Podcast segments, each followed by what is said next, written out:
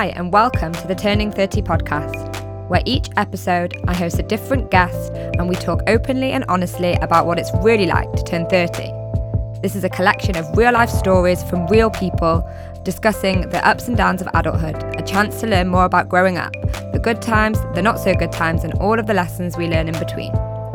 Today's episode is all about turning 30 and getting shit done with one of my oldest and most inspirational friends, Vicky Louise. Vicky is a life coach and helps ambitious overachievers manage their anxiety and procrastination. She has a no bullshit approach, blending neuroscience, evolutionary biology, life coaching tools, and tough love that teach people to understand their brain, rewire their thinking, and feel empowered to get things done. Vicky graduated from the London School of Economics and hosts the Fuck Anxiety and Get Shit Done podcast. She loves relocating and has lived on three continents in the last 12 months. Vic has such an interesting story after she made so many exciting life choices in her 20s, and I'm especially excited about this episode as Vic shares her passion for managing anxiety with us and gives some practical tools for how you can do this too. Hi, Vicky, and welcome to the Turning 30 podcast. Hi, Emma. Thanks so much for having me. So happy to be here. And I'm happy that you're here. Um, Vic's a bit of a podcast guru, right?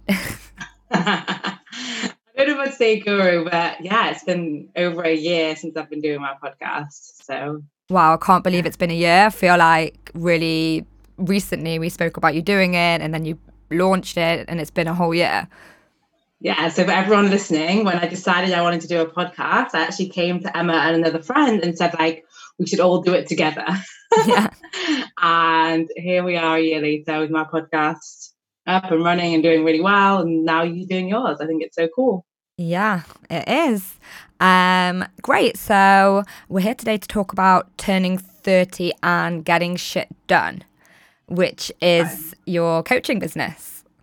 Right. And half of my podcast. My podcast is Fuck Anxiety and Get Shit Done. Yeah. So I think I am an example of that. So, uh, for all those listening, um, Vic and I have actually been uh, talking about the meaning of life and growing up and uh, transitions and uh, lots more since we were around 13, 14. That was, I think, the time that we fell in love with each other. Right. I was going to say also things like dating and what should we wear and like where should we go? Oh, that summer we went like clubbing every night. Like woo, when we were 16. Yeah. yeah, we've done a lot. Yeah, we really, really have. Um, but I think that the thing that actually molded our friendship and maybe made it a bit different to other like teenage friendships was that we talked about boys and dating and going out and clubbing and we definitely got up to some trouble when we were in our teenage years we always used to have this kind of deeper side where we would really talk about the future and what was going to happen and lots of other things that maybe I didn't speak about with other people so much yeah, I mean, I know we both always speak about that memory we have. I think we got like 18, 19, something like that, under the stars, like at, at like a point in our lives, and just like so like thoughtful about like the future and what was ahead, and yeah, all deep and meaningful conversations about life and purpose and all the good stuff before it was fashionable. Yeah, exactly. and then let's flash forward however many years, 20 years, and I don't think it's a coincidence that we both ended up as life coaches, to be honest. Yeah, I think it's so interesting how we actually both ended up in corporate. That's the interesting trend. And then, and I'm sure we'll speak about this today, but we ended up in corporate. We were good girls, we were intelligent, and we got told that there were like three careers that you could have if you're intelligent and ambitious, and we're both ambitious as well. And we did those things. And then, like, as you get older and you start to make decisions for yourself, I think had I known this career existed, like I'm living my dream career. Why why did I not know that this was an option? Had we known it was an option to like talk to people and help people and like inspire people and you know, I call it get people like stop believing their own bullshit. Like all this stuff like really motivate and encourage other people to show up in the world as their best selves. Like a million percent knowing both of us back then, we would have been like, yeah, we're gonna do that career. A hundred percent. Having said that, I am so happy for you knowing everything you've been through in the past however many years of your career and also what I've been through in my career that we did the corporate thing and that we did all of the different I want to say failures but they they are failures but then they became positive things because we learned from them, but we took all these different twists and turns in our career to bring us to where we are now because now we can help people with such a different mindset and mentality based on everything we've been through for the past however many many years. Yeah, so like I I think it was like around 23 or 24 I made this decision that was like I'm just gonna fuck up all my 20s. I'm just I'm just like I remember, you know, I would change jobs less than a year if I'd been there, and people would say to me, "Oh, you should be there two and a half years," and I was like, "No, I think I'm just want to. I'm just willing to make all the mistakes in my twenties, so when I get to thirty, I know what I want to do." And everyone listening, like, I made mistakes. Like, I'm not sitting here. I'm sitting here on a massive pile of failures that most people avoid doing. I mean, like flying out to New York and then getting fired. I mean, like starting a job and hating it. I mean, working seven day weeks until 10 p.m., doing exams and different certifications and try like all the shit. and um, and I really did that. And now what's interesting for this podcast and what you're doing is I really believed like once I turned 30, I would take all my failures and then everything would just be perfect. And I was like, now I'm ready to just like blow up and excel versus like, oh, I'm going to continue to fail. Like, obviously. No, I love that. And I love how you said that you actually on purpose said to yourself, like in your early 20s like i'm just going to make loads of mistakes. Uh, was it something that you were aware of each time you were doing something or, or is that more in retrospect that you can see that? It wasn't that i was like this is going to fuck up so let me do it but i was really willing to step outside the box. I remember when i left my first finance job to go move to new york to work in tech and like half the people in my company were like, What are you doing? You are like on track. You are so young and so successful for where you are. You are literally passing up like a pile of success to go like live in New York and work in tech when you like, you know, you've in fact finance, you've already got these amazing certifications behind you. Kind of like, what fuck are you doing? Um, and I was just willing to be like, I, I'm just like on this path of figuring out exactly what I want. And if this ends up being wrong, then it ends up being wrong. And listen, I ended up in a super aggressive sales role in, in New York, which was not what I wanted. Because, you know, on my path to wanting to work with people, my initial thing was like, sales is the way to do it. Um, and so, yeah, did, did I go there thinking this is going to fuck up? no. no. And did it even fuck up? Not really, but at the same time, you know, was it what I wanted to do? No. Did I end up coming back and like panicking and then, you know, getting offered a job very quickly again back in finance that wasn't right for me and taking it and, you know, all of these stories that I was just willing to take action versus I think a lot of the times we sit on the fence of, I don't know if I want to change jobs or not. I don't know if I want to launch my business or not. I don't know if I want to take this certification or not. And we sit on the I don't know stall for mm. six years until our confidence is hammered and we're like well now i should probably stay safe and you know just stay where i am and in the industry that i'm already known in. Whereas i i was the opposite of that. Yeah i was just going to say i think there were kind of maybe two types. There's, there's lots of different types but there's two different categories of people in their 20s they're the ones who are more reserved and probably start off on a career path and maybe get a little bit stuck or don't even ask the questions and they just float along. And then I often find with my clients that as they're turning 30, those bigger questions come up because they've lived a safe life at 20. Or there's people who obviously you resonate more with uh, who take a lot of risks in their 20s and um, kind of get shit done, which is really what you did, mm. is taking action.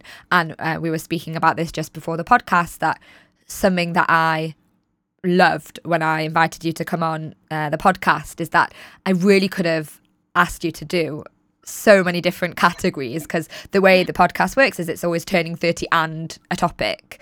Um, and for you i feel like in those in your late 20s you you could have been on the podcast of turning 30 and moving country turning 30 starting a relationship turning 30 and building your own business which isn't even your coaching business a, whole other business uh, turning 30 and becoming a coach. So we settled for turning 30 and getting shit done because you're going to also give the listeners some really useful tools um, for mm-hmm. you know how to stop procrastinating and really to mm-hmm. start taking some action um, mm. and i think that's where your passion lies now is helping people uh, do that um, but i think it was amazing to have a friend and, and someone who is so you know so many different options of you coming as a guest on the podcast Yeah, thank you. Yeah, no, it's fun. It's definitely fun to see. Like I say, I think even in my dating life, it's built built on a pile of failures and upset. And and my relocation, I mean,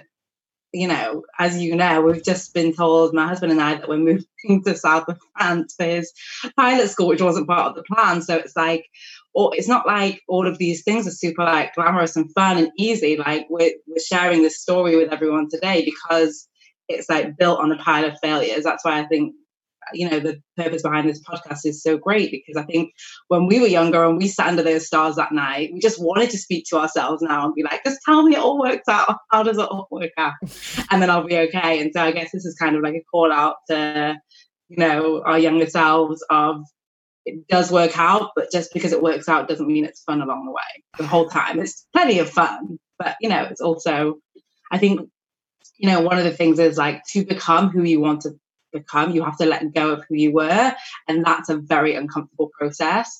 And I would say that's what most people struggle in their 20s because when you are in your 20s, I think of you as like, I think of me, I think of all of us as like baby adults. Like we're suddenly living by ourselves. We're suddenly, you know, making decisions and paying bills and like, you know, we're responsible for our careers. And we do spend that initial few years like doing what other people tell us still and then it's like we have to grow out of that and realize that we're responsible adults. And i think you know by the time you're 30 you're kind of like ending your teenage adult years. Does that make sense? Like you're a baby adult and a teenage adult. And then now i feel like i'm like oh now i'm like doing this adult thing. Got it. Perfect. I love that. It's so true. And i feel like throughout your 20s you do just evolve and mm-hmm. become you know emotionally mature later on, but you navigate most of your 20s being emotionally immature, not in a negative way, but just in a way of, um, like you just said, um, not taking responsibility or, or for me, I think it was a lot um, of doing things for other people, doing things based on what mm. other people think rather than what I thought, but doing things because society told me I should do it. Society told me I should go and study law and be a lawyer, so that's what I did. Um, mm-hmm. And I think that you probably have that same perception of somebody who also, you know, graduated from an amazing university and then went on to get your finance and qualifications and and everything. And I think it's credit to both of us that we had the balls to cut that in our mid 20s when we went from being uh, 20 what did you say a, a, baby adult to being a teenage adult our, i think our evolution was stopping to do things based on what people thought we should do or what we thought we should do and then we we yeah. broke away from that. We were rebel teenage adults. Yeah we really were. We were. Yeah and i think it you know, in one sense, it's easier the younger you do it because I have a few friends that, you know, the second time I was leaving finance, and I was like, you know, I'm going all in. I'm I, like, I know this isn't the career for me. There was a handful of people in my life that were like, yeah, me too. I'm just gonna, you know, one more year, one more bonus, and you know, here we are, like five years later, and they're still in it because every year it gets harder and harder. So if you are, if we're joking about this and you're like, this is really hard and this, you know, they're making it sound so easy, like it's not supposed to be easy and give yourself credit. Like the longer you are in the safety zone, the more your brain wants to stay there. Why do you think it was so easy for you? No, it wasn't easy, but why do you think that you were so able to make those big decisions like getting up and quitting a job, moving country, quitting, coming back, moving again? Like what what do you think that you had in your 20s to enable you to do all of these big decisions? Well, I think so. It's so interesting because I think I did like everything right, even in my teenage years, in terms of like I had the boyfriend, I got the good grades, like I was just like living. I really saw myself like, oh, I'm gonna live in the same neighborhood we grew up in with my boyfriend, and we're gonna have babies, and that's like my whole life. And then when we broke up, and when even when I went to study in London University, all of our friends went to university together, and I just like went by myself and lived in a flat in London, like not even in the student, you know, area. And it was just like my first breakaway. And I think that massively changed me. And then after I finished university, I decided that I really wanted to go to Australia, as you know. And it was petrifying. It was the first time, I mean, I flew to the other world by myself, to the other side of the world by myself. I remember landing and being like, holy shit. um, but I think like I was just young and stupid enough to like not really get the gravity of it. And yeah, I think what it's like once you take one step, the second one is easier. And I just did it at a time when I was young enough like like i said even going to university i mean you saw me at those times it wasn't easy i felt very like separated from everyone's experience i really prioritizing my education over like my life experience which is why kind of after university i really prioritized my life experience over like the walls and you know like i felt like i'd done everything right i had a great resume and also i've always and i think like you like I, i'm a hard worker like i just trust myself to do shit I'm like, yeah, so if I'm working for someone, I'm going to do a good job. Like I'm not worried about um, not doing a good job. If anything, like my tendency I've really been working on in recent years has been to overwork. So really like putting the gas on there, especially when you come from corporate and it's kind of like encouraged. I was like, oh yeah, let's continue overworking and you know working weekends and late nights and so on. And then I also like overdid everything, as you know. I was also like drinking and out partying a lot. Like I really like did. I really like lived. I've got no regrets. Like I really, you know, burnt the candles at both ends. But I think I took responsibility, or I was not forced to, but I was in the place where I was responsible for my life at quite a young age mm. because I went to live in London at 18, 19 by myself. Yeah. No, I love that that you just said about trusting yourself. Um, because if you can pinpoint something about your 20s is that you were able to make all these big decisions which now like in hindsight seem so brave and so fearless um but i guess when i stupid no you know some might say but think about where it's brought you today um, yeah. But like what when I say you know what what did you have that enabled you to do it, and it's that you trusted yourself. You were able to go to all these different places and do all these different things and start different jobs, and you knew that whatever happened, it would be okay because you had your own back. Right. Even now, I always think about it, you know, even with like the times that we're in and everything. I'm like, if I needed to get, like, I've never worried. I'm like, I can get a job and earn money if I need to. If I need to go work in a pub again, like I did at university, I'll go work in a pub again. Like, I'm not afraid to get my hands dirty. I trust myself. I will always work to keep like a roof over my head. That yeah. worry is like just gone. And I think a lot of people who do maybe get stuck in corporate or in a job that they don't love need to foster this feeling of trusting themselves to know that whatever happens and whatever path that they take and whatever decision that they make that they'll make it work they can do it because everybody right. can yeah, because the opposite can happen where people are like, I'm successful because of the job that I have versus I'm successful because of the person I am. And I'm, I mean, I, like again, think of a lot of my friends. I'm like, you're successful because you are smart, you are intelligent, you are hardworking. Like the company you are working for is lucky to have you, not the other way around. Yeah, I love that. Um, so you are the same age as I am. So we are, uh, our 33rd birthdays are looming. Um, lucky number. Yes, it is your lucky number. It's going to be a good year. Um, so my question for you is: It's been a few years since you turned thirty, but do you remember how you felt about turning thirty at the time? You know, on the back of having, I guess, these crazy twenties where you really lived. Um, was it a symbolic time for you when it was your birthday? For me, it was like a crescendo of like things slotting together. I remember my actual 30th birthday because it did me a surprise birthday, and my parents were there, and my brother, and it was a really special. I mean, I'd never had anyone do anything like that for me before.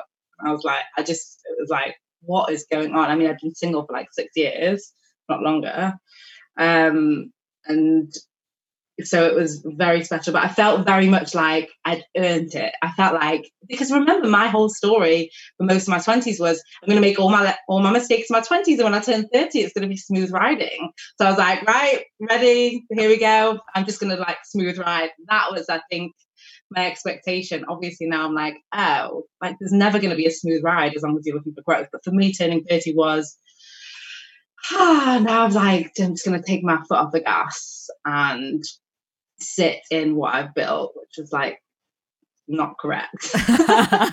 okay, so the next question is what happened since turning 30 to make you say that? Yeah. Um I think more mistakes and actually seeking. I realized that I love that way of like taking action and moving forward and taking, I mean, taking responsibility for your life. The first time you think about it is like terrifying, especially if you don't like what's there and you're like, shit, it's my fault that I have the average relationship or the no relationship. It's my fault that I have the average job or the no job, whatever it might be. Um, but then once you take that responsibility and you start getting in that driving seat, you can start making decisions and creating what you want. But the first thing is the shame and the guilt of the like things aren't how I want them to be. Mm-hmm. Um, and then I just think I thought I would like slow down, if anything, I've sped up. But I feel like I'm speeding up in like a mature way. Where, as I said to you, like my big goals the past few months have been working less. Like yesterday, I took the day off. Like Friday, wait, today's Sunday. Friday, I took the day off, and it was like yeah, I'm taking the day off, like on a Friday. I'm just gonna do it. Whereas like the old me would have been like, yeah, but there's some things that I can do and just do low key work. Like so it's like stepping into I feel like I'm getting to know a different layer of myself right now, but I'm still seeking like what can I do to challenge myself? What's the discomfort? For me, the discomfort is taking a Friday off work. Like let me do that and go through that process because ultimately, you know, the lifestyle that I want to build for the next decade is not one of working five, six, seven days a week anymore. And that's really in contrast to the 20 something year old Vicky who you were so, and you still are so ambitious, but for you, that ambition meant working all hours, all days of right. the week. Um, obviously, like you said, you partied hard, but you also worked harder. Um, right. So I think that's amazing that you've managed, like, since 30 to really start to set new priorities and, and new goals, but then not have to sacrifice the success because of that. Right. But I think like actually when I was 30, I think looking back, I was still working like in the office 10 p.m. You know, in the office at 10 p.m. at night. And as you know, I like literally we uprooted our life to go live in Austin, Texas, which is very cool, but literally sacrificing my own desires for a business that I did care about. But I mean, there was a breaking point there. So I was already, I think, 31.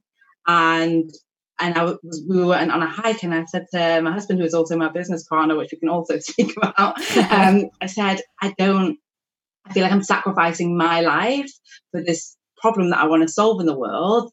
And it's like costing, I mean, my neck, my back, um, my sleeping patterns, our marriage, our relationship, being away from all of our family and friends. Like, suddenly, I wasn't willing to sacrifice everything of my own life. And it felt really selfish at first, but it's just been like the best thing we ever did. So just so, to let the to to inform the listeners about what you were doing at 30 to 31 till 30, mm-hmm. 32 right and i guess mm-hmm. up until last year um, yeah. with your business do you want to just you you just mentioned yeah. obviously that you went to austin and you did have a business business with your husband yeah. who's your business partner but just want to explain a little bit yeah, so I'll go back even to 2016 when I quit finance and I decided to become a coach. And I think at that time, especially in England, like everyone was like, what's a coach? And even I was like, what's a coach? And so then when I moved to be with my now husband, and bear in mind, obviously, I relocated a lot. We came up with this like concept of pop up events in people's homes and using technology to solve loneliness and all this amazing stuff that I was super passionate about. And then in my brain, I was like, oh, being CEO of a tech startup is better than being a coach. I really remember being like, I should give more time to this tech startup than my passion. And I did both, which I think was also a mistake. um, but then, you know, it went really well. And we had, I think, over 400 events across three continents. And, and then we got into this program that uh, required us to fly out two days after our wedding. And we just like, yeah, let's just do it. Um, but ultimately, I never wanted to be CEO of a tech startup. And I think I was just running along with what felt like the professional route. Mm-hmm. So yeah, guys, you still make mistakes after you're 30. because you were you were still kind of stuck on that traditional uh, right. vision of success. Yeah, like this this is what I should this sounds good. I mean, guys, when I told my family that I was leaving finance to be a coach, it was like I told them that I not like I'd murdered someone, but it wasn't, it was like, what are you, you know, bless them. They came from a generation of like, you've been a success. Like you've got, a, like I was the pinnacle of success. I was the only person in my family to go to university. It was like, what are you doing? Like you are, I mean, like like I said as well, the people that I worked with, I'm sure some of our friends thought I was bonkers. Um, but really, I had to go through that ongoing failure of, of trying to like please. I call it like 19 year old Vicky. Like 19 year old Vicky had like a lot of sass and a lot of attitude, and she knew that she was going to be CEO of a tech company by the time she was 30, and she knew she was going to be high powered and wearing like corporate dresses, and she knew she was going to be like married with two kids and like all everything. She like she had no clue she was going to do all the things, and that's what I was battling with.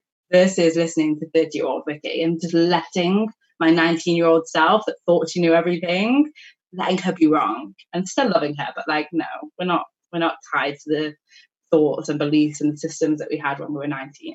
Be- because we're constantly evolving and changing, which means that what we once wanted in one season isn't necessarily what we want in another season.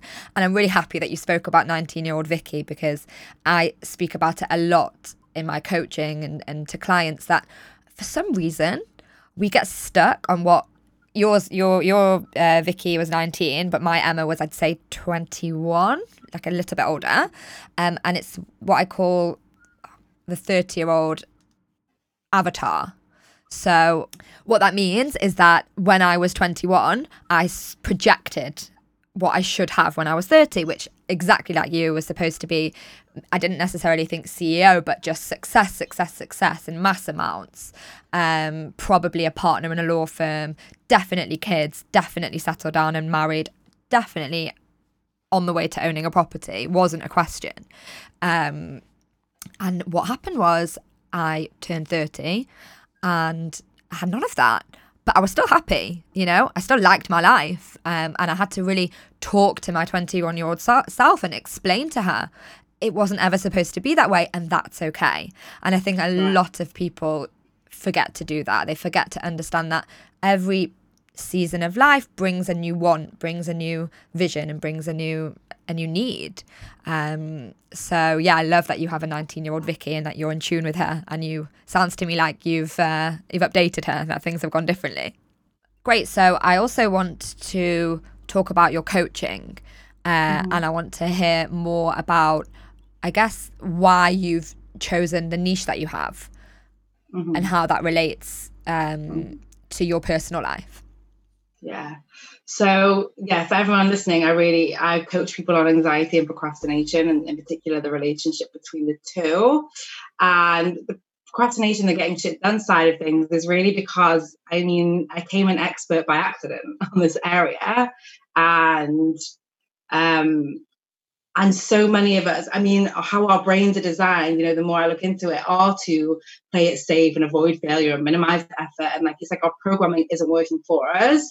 And as i said i was just quite young when i started to like this to like step away from that programming which made it easier and easier. A lot of people come to me and they are procrastinating on their goals. They are procrastinating on their to-do lists. And they and they don't know why so then they spin in this self-judgment and self-criticism about it because they don't understand their brain. And I, I always say our brains are wired to be lazy. Like there's a reason why Netflix is doing really well. Um, yeah. And I didn't even realize that I was like different in that way until I started coaching people. And I was like, wait, the way that you think about things, the way that we are programmed to think about things, the way we are taught to think about things, even in school, like this delay to later, this safety, like all of this isn't working for people. And I'm very passionate. I think every person in the world has a solution that the world needs that they need to create, right? Because everyone has like a unique lens and unique life experience. So my goal is really to help people get out of their own fucking way so that they can show up in the world and do the thing that they are uni- uniquely positioned to do. Um, now, when I was, people would come to me for coaching about anxiety, and I would say, no, like anxiety, that's like very extreme. You need to go to the doctor. Like I had zero clue about it until I was CEO of a startup and I was waking up every morning in shortness of breath, dripping in sweat, um, like super alert. and it would happen on a daily basis. And Giddy would say to me, like, I don't think it's normal. But then my day, you know, my day would go on. And I was like, mm. well, I think it is because what what else is it? Like there's no I don't have time to stop and think about what's going on. Um, and he kept saying it to me. So this was probably around turning 30 actually. And um, and I spoke to a friend and she said it sounds like anxiety. I was like, what? Because like everything that I'd heard was this very extreme thing. And, my, you know, I, tend to get on with my day after it. Like I can still function. And I started researching it. And for me, there are a few moments that stood out. One was when I researched like what is anxiety? And the definition was like it's a feeling of worry unease and uncertainty which is basically a feeling of feelings which is fucking useless. Like that doesn't tell me anything. So if you're feeling anxious you're only going to feel more anxious. And the second which really like smacked me in the head was a statistic that said like one in five american adults will suffer from an anxiety disorder um, in their lifetime. Now, my background in economics and statistics told me that one in five, so 20% of a population size of over 100 million, is not a disorder. Like that phrase does not make sense. It's a trend, and there has to be a reason for it. And then I started going into like our evolution and biology and like why it exists and brain science and all the geeky stuff that I love.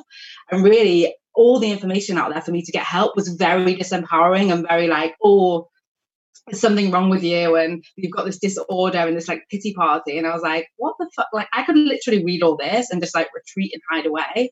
And i was looking for a voice that was like empowering and like hey you've got anxiety. It's normal. There's a reason why it exists. You can completely get your shit done. You can handle it. You've already handled it a hundred times. And so i just became that voice.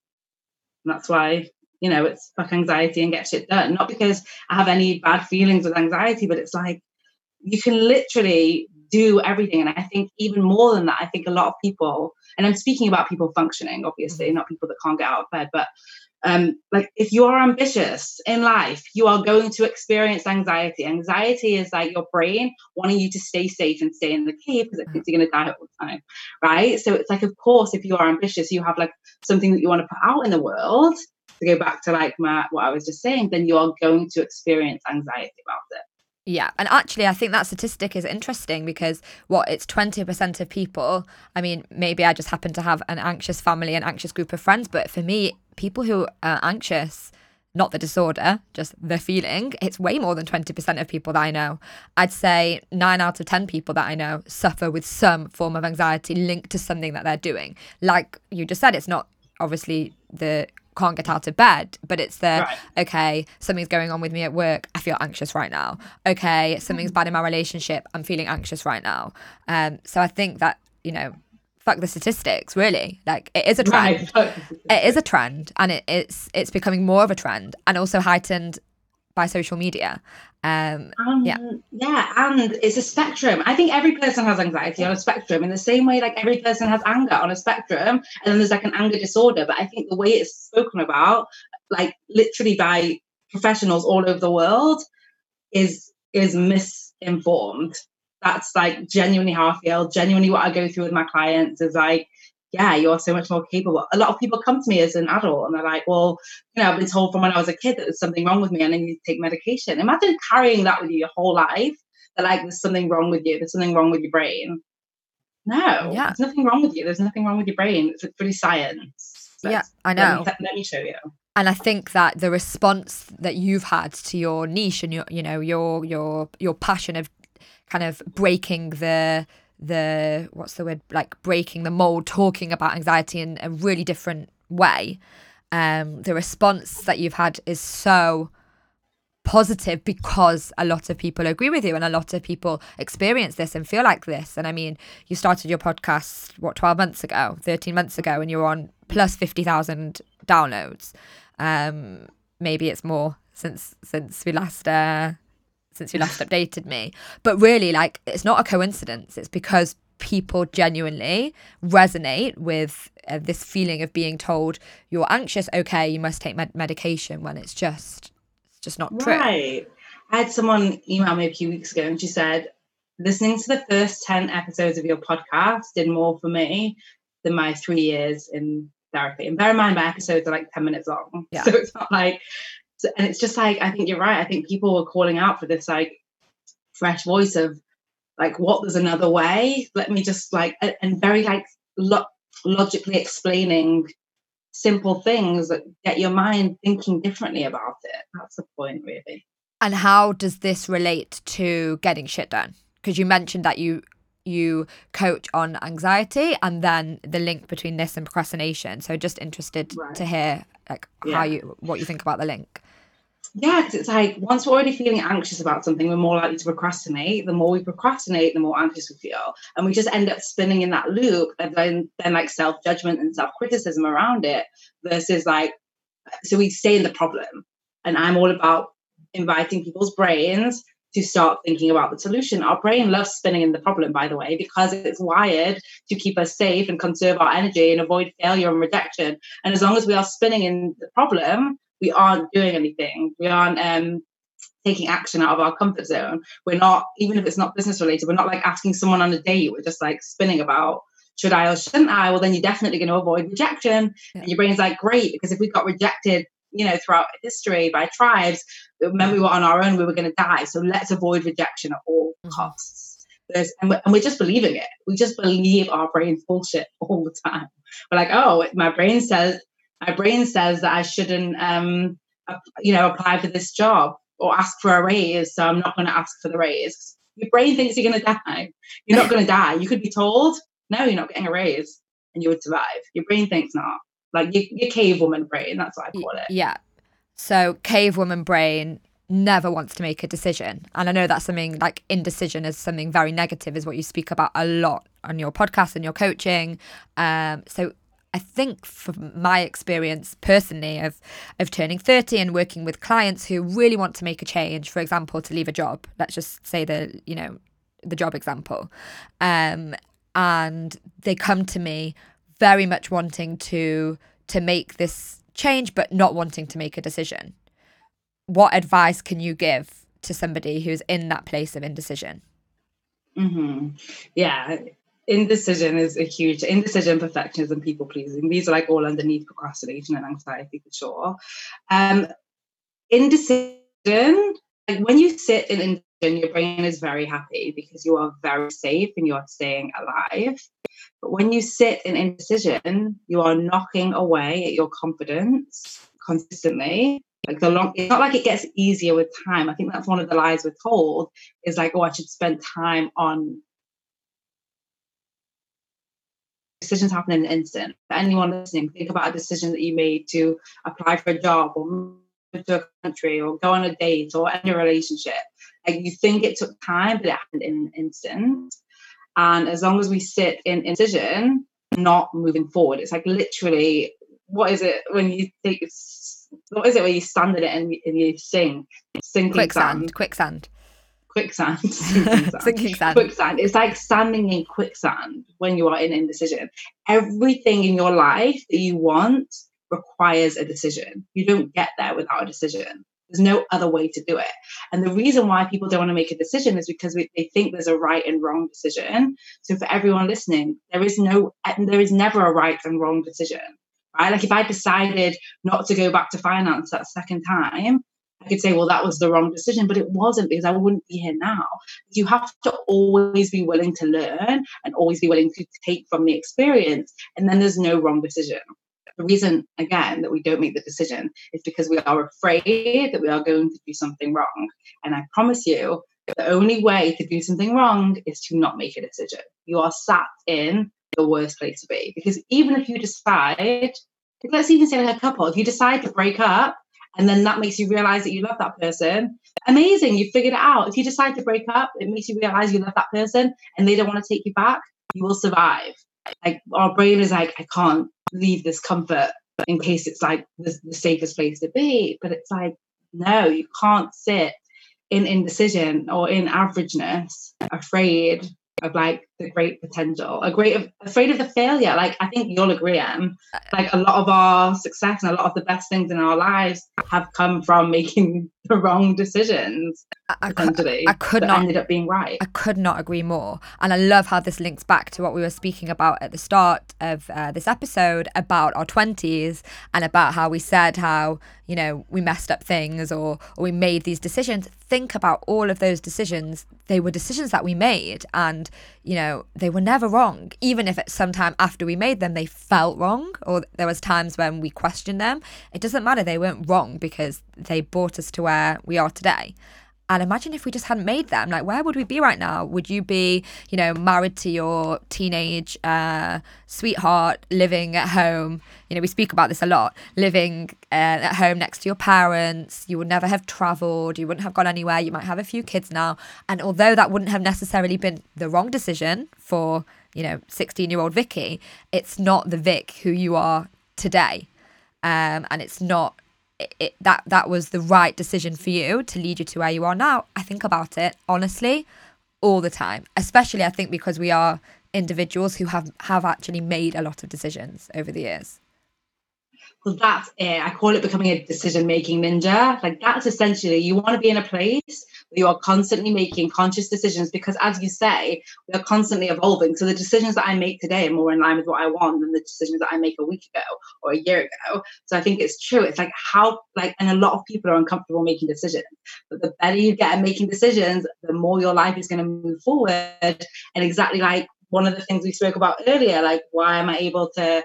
How, how does my ambition show up now if i'm not if it's not in overworking? It's in making rapid decisions that like put me into different games and get me on different podcasts and different you know speaking at different events and whatever it is because i just like go in and decide and, and take action on those decisions versus like should i or shouldn't i? Yeah no i i really uh i really resonate with it. And i think that a lot of listeners who are in a transitional time in their life will also resonate with it uh, and also a lot of things that you speak about in your in your coaching and uh, your content because uh, you know things like self judgment and self criticism and these are things that I think as young women, uh, thirty plus women, um, we battle with it a lot. You know of how things we think things should be or how we think things should look. And it's mm-hmm. something that I feel very passionately about, um, trying to break that kind of mold, that stereotype yeah, like when I first started coaching, every woman that I coach was like, everything good in my life is like luck.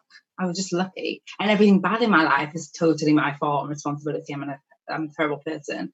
And it really like ignited something in me of like, this has been taught to us it's not a coincidence that every woman all over the world I speak to, like it's been taught to us somewhere. There's like a miscommunication. There's like errors in how we are taught through school systems, mm-hmm. through society, through media, whatever it is, where like people genuine, like women, one of the big things that I love working with women to do is like learn to fucking compliment yourself. Like, oh no, I don't want to be arrogant. I'm like, if you like what are you thinking? If, if your biggest worry is being arrogant, like own what you are good at. We are never taught to be like, yeah, like I'm an amazing writer. I could write a book. Like people, you know, I could write a bestseller. It's like I could write. I, I like writing, but you know, I'm, I'm probably just like, you know, I'm okay at it. Like, why own what you are good at? And we're not doing that enough as women, and it's something I'm very passionate about because I just see that trend of like, oh, I'm just, I'm just lucky that I got this job. No, you're not. Yeah, it's a psychological theory. I have to excuse my lack of ability to reference it off the top of my head, but that women attribute their successes to luck and their failures to their own their faults in themselves it's just like you said and men do the opposite which is why men are so much better at going in for interviews in jobs because they're able to own what they've done and they don't think oh it's just something that's just happened to me and women have this uh, ability or this kind of uh what's the word? They have this um tendency? tendency is the word i was looking for thank you.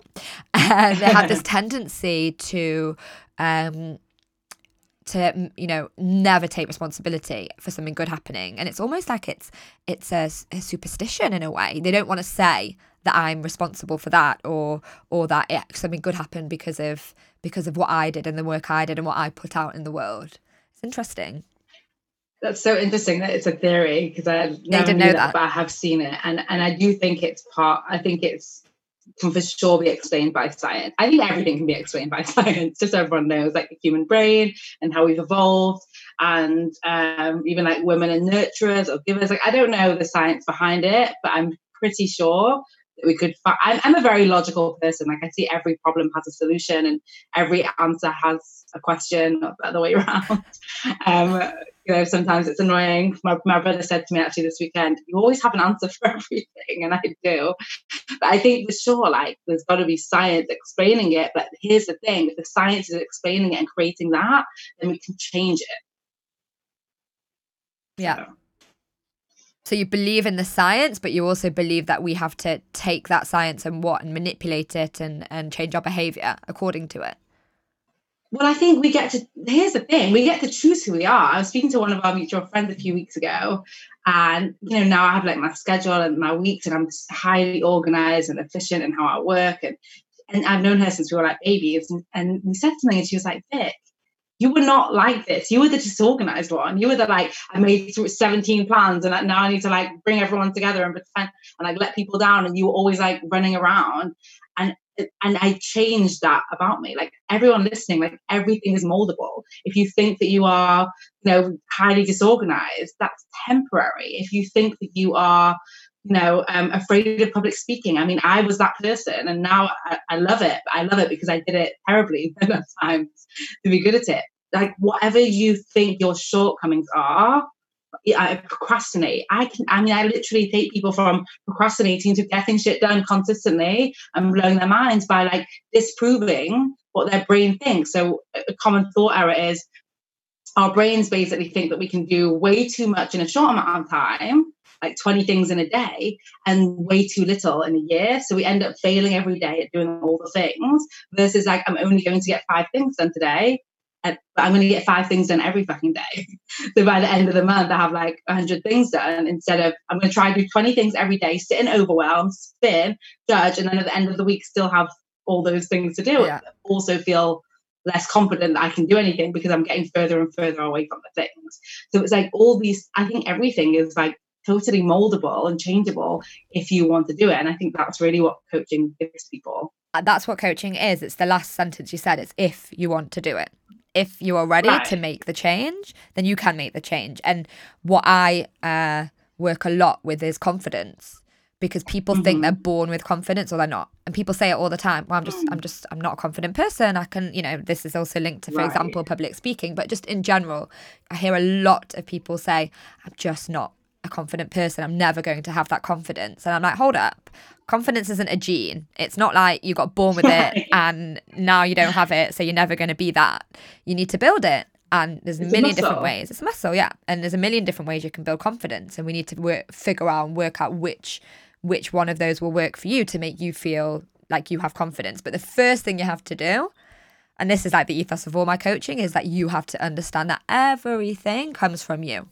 Like if you mm-hmm. want to do something, then you'll do it. If not, you won't do it. Like that's it. Right. It's interesting because um, you know, if someone if someone want I could I think everyone should have a coach. Obviously, I'm like, it's gonna blow your fucking mind. But if someone doesn't want a coach and I was to be like, I'm gonna work with you anyway, they're not gonna get the results. Like you have to be bought into it. I think that's a really important thing. Um, and like if you're listening to this and you don't know so much about coaching, either chat with Emma if, if that's appropriate, or me if that's if what I do is appropriate, or someone else. But like chat with someone. Don't just sit and like I don't know if it's for me or not. Like if you are curious and you are interested in finding out more, I don't think I know a single like. I don't think I know a single coach not covering a single area, right? Chat to someone, find out about if it's right for you or not. We don't know what we don't know. Um, if you are stuck or you're in a rut or you're needing confidence or you're not getting shit done or you feel like your time is flashing before your eyes and your brain's like, mm, I don't know, like, you know what to do, just chat with someone. You might decide coaching isn't for me and that's fine, but would you not rather be in that decision rather than the indecision of, I don't know, and like a year later, I don't know. Yeah, yeah, yeah, yeah. Couldn't agree more. Uh, so it's time to wrap it up. I do have one last question. Um, for everyone listening, um, I want you to give a couple of pieces of advice for people who are turning 30 or in their early 30s and who are struggling to get things done. You know, struggling to get shit done, want to make a change. I know we've spoken a lot here of different uh, you know ways to do it and you've already given some amazing uh, pills of wisdom but if you can kind of narrow that down what advice would you give I'm going to give one piece of advice because I like it to be very focused. And that one piece of advice is to focus on one thing, one area.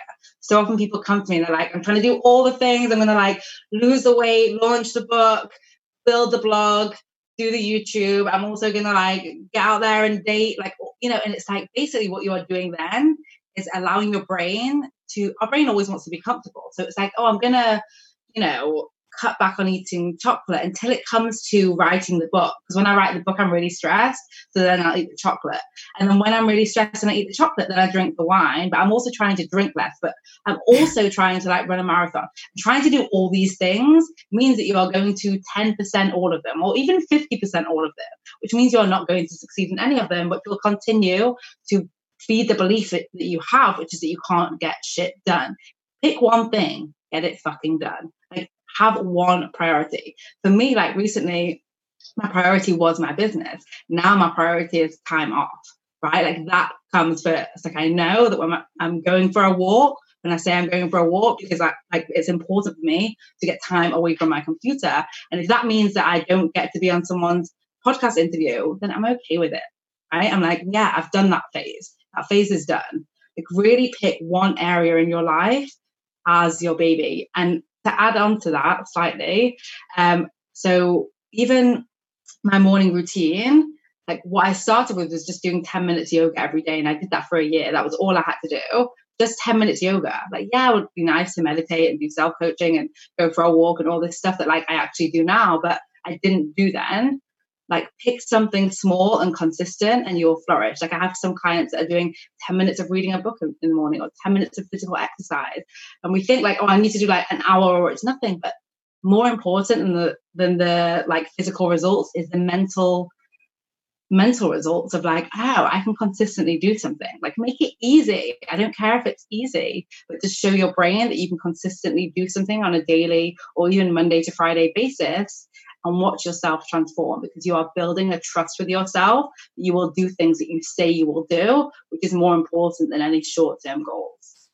Yeah, I really, really agree with that. And I think that the more that you make progress, even on these small goals, everyday goals, that just shows a commitment to yourself that will then build confidence and, you know, build trust with who you are. Uh, so I love that. Um, great. So thank you so, so much. It was amazing talking to you. As always, we did joke before that maybe someone should just listen to our, our regular phone calls and we should just record it because that's, you know, almost what we, we speak about every time. Um, where can listeners find out more about you? Okay, perfect. So go to vikkilouise.com. It's V I K K I L-O-U-I-S-E dot com. And if you do vikkilouise.com forward slash guide, you can actually get my free back anxiety guide, which is great. And um, also, obviously, check out the podcast. It's called Fuck Anxiety and Get Shit Done, but it's spelled the polite way. So it's F asterisk CK anxiety. And if you type that in, it will come up anyway. Um, and I'm on Instagram as well at Vikki Louise underscore underscore underscore. But if you were to pick one, I would say pick the podcast because I don't want to overwhelm you. Because I know our brains are like, should I follow her on Instagram? should I check out the podcast? Should I go to the website? Pick the podcast. I've decided for you. Pick the podcast, but I say do all the things. And I, will leave in the show notes um, all of Vic's details. So thank you so much and have a great day. Yeah, thanks so much for having me. It's been fun. It has. Bye. Bye.